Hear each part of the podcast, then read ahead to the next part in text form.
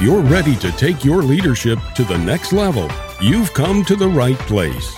Welcome to Upsize Your Leadership, the podcast about tapping your full potential as a leader. Your host and guide is Dr. Mike Armour.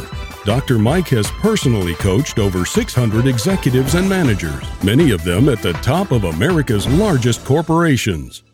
If it's time to upsize your leadership, here's the man to show you how Dr. Mike Armour. Hello, everyone. Welcome to Upsize Your Leadership, the podcast about enhancing your impact as a leader wherever you lead, whatever your role. I'm thrilled that you have joined us today. I use these podcasts to explore the same insight and counsel which I share routinely with clients who turn to me for leadership coaching, management training, or business consulting.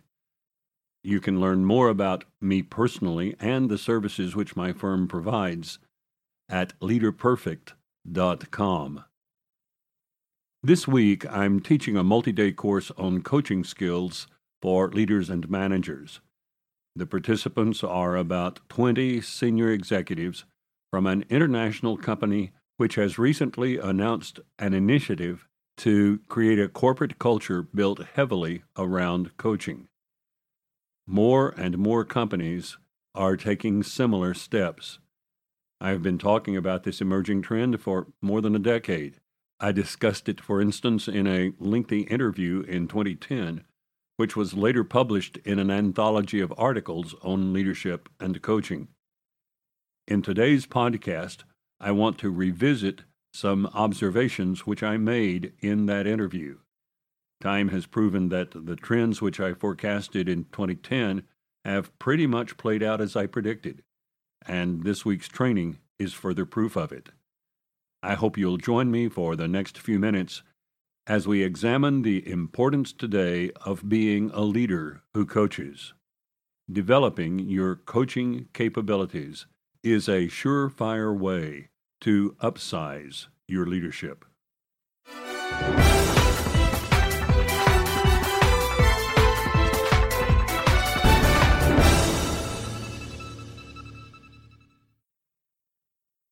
I can remember a day not that long ago when virtually no school of business had a course on coaching. Today, schools all over the country offer graduate degrees in coaching, and the topic of coaching is increasingly prominent in MBA programs. I've watched that trend develop with more than passing interest. Shortly after I launched my leadership development firm in 2001, a major university asked me to develop a course on coaching skills for managers to be offered as an elective in their executive MBA program. For the next few years, I taught that course repeatedly in both Dallas and Houston.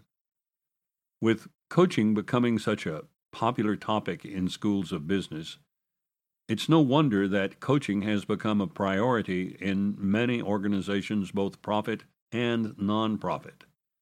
Today, companies are increasingly explicit about their coaching and mentoring expectations for management. I'm approached regularly by executives who want to develop internal mentoring and coaching programs in their company, something that few thought about 15 or 20 years ago.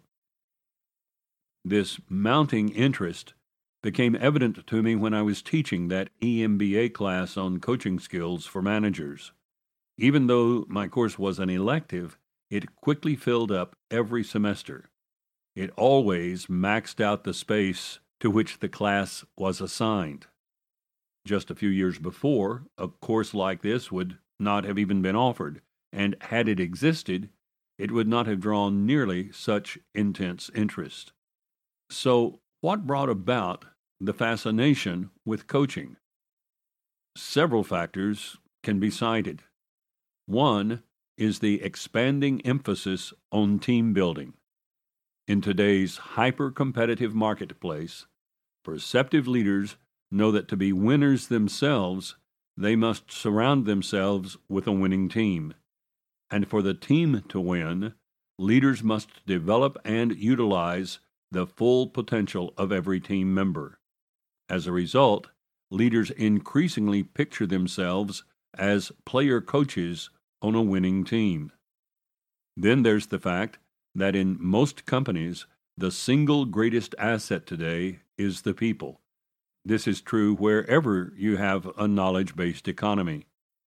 Historically, we have defined investment in infrastructure along physical lines upgraded facilities, new communication systems, expanded data centers, etc. But for companies which thrive in a knowledge based economy, their most important infrastructure investment is in people. Coaching them to develop their expertise and enhance their performance is part of this investment. Of course, companies have always needed to develop their people. Why then this relatively new expectation that leaders would be directly involved in coaching and mentoring? This development is simply another step in the natural evolution of coaching itself. In the first stage of the evolution, dating back to the early 1990s, when I took on my first coaching engagements, companies used executive coaches in large measure to rescue managers with struggling careers. By its very nature, this kind of coaching was remedial. And I might add, it was often not a lot of fun. Many companies used the option of bringing in a coach as a last ditch effort to rescue a manager whose career was in a downward spiral. As this practice became more common, managers were understandably suspect whenever they were assigned a coach. They took it to mean that their job was on the line, even if it was not. They therefore took a defensive posture toward the coach from the outset.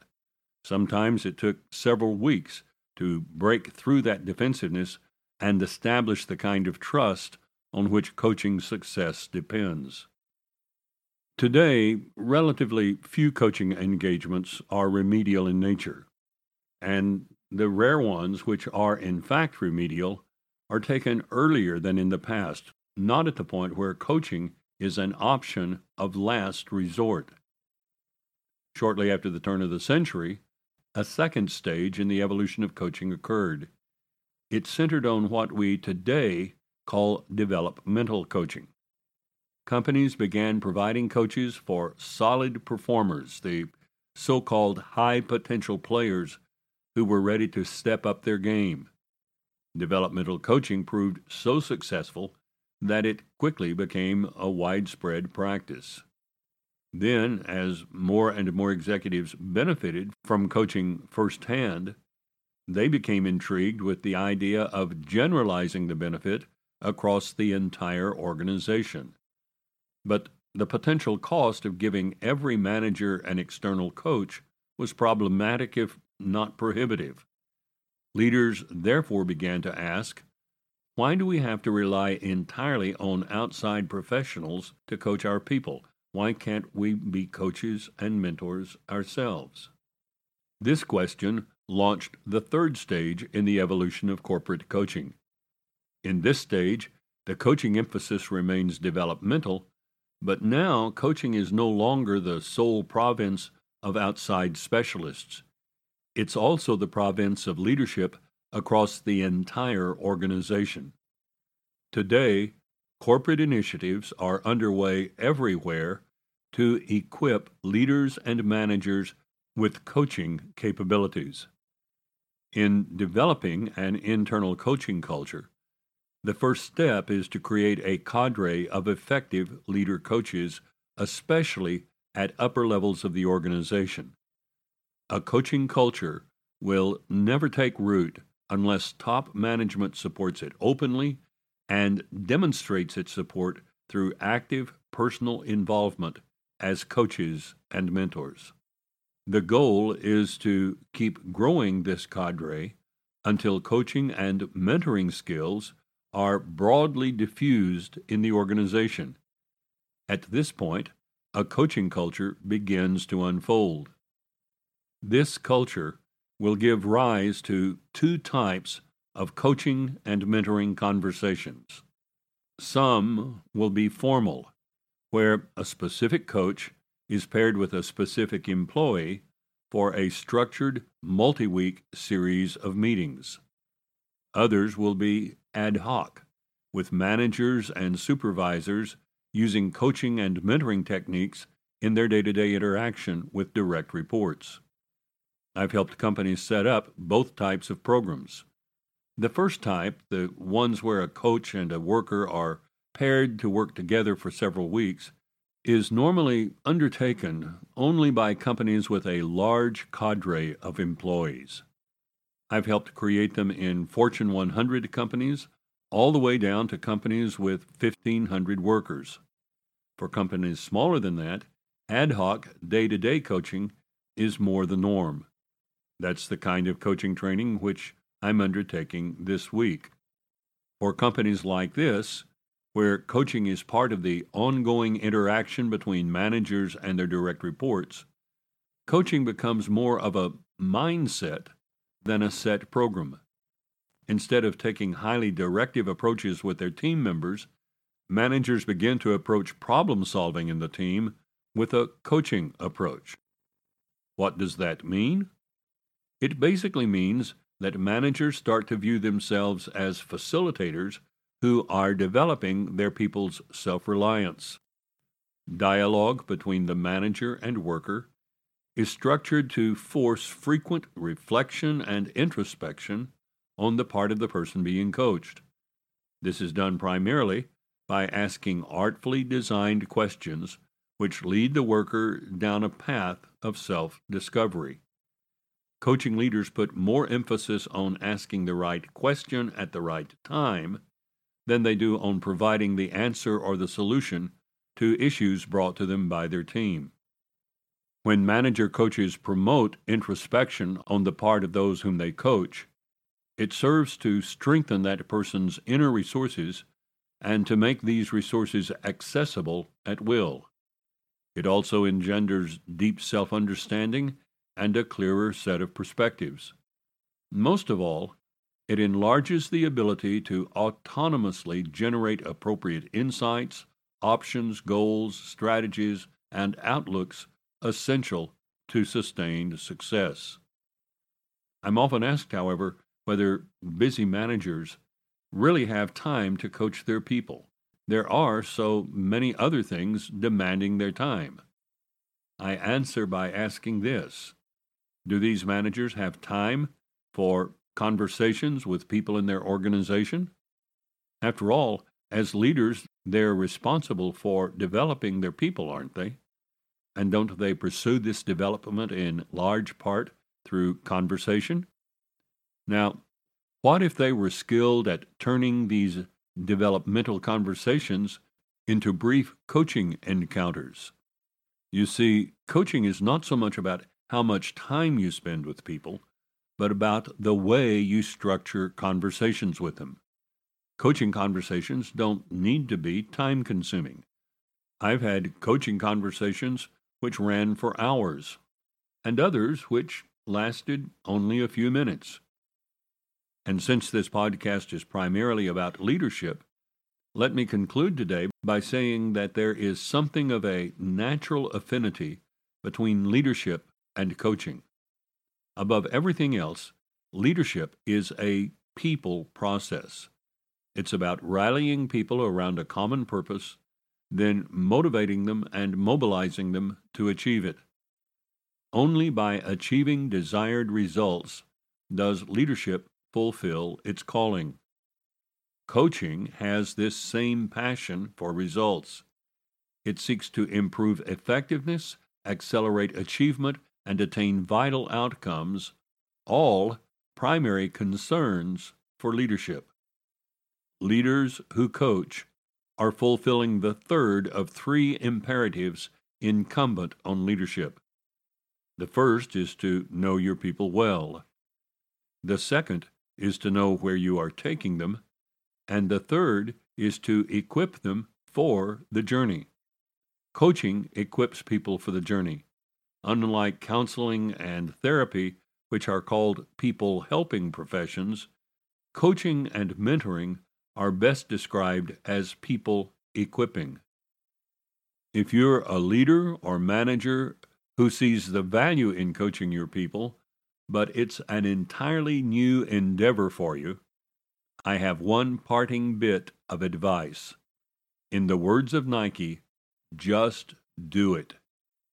You did not learn to lead by reading a book or going to seminars. You learned to lead by doing it. The same is true of coaching. Read books on the subject to be sure. Go to workshops on coaching if possible. Check out online training for managers and leaders who want to coach. But the only way that you will ever become a coaching leader in the truest sense of the term is to do it. If you would like a transcript of today's program, you can download a PDF copy of it at leaderperfect.com slash podcast. Simply click on the link to download scripts. And be sure to recommend this podcast to friends, colleagues, and your social network. It will help me share my message with an ever expanding audience. I look forward to joining you again soon for another episode. Until then, find some way every day to upsize your leadership.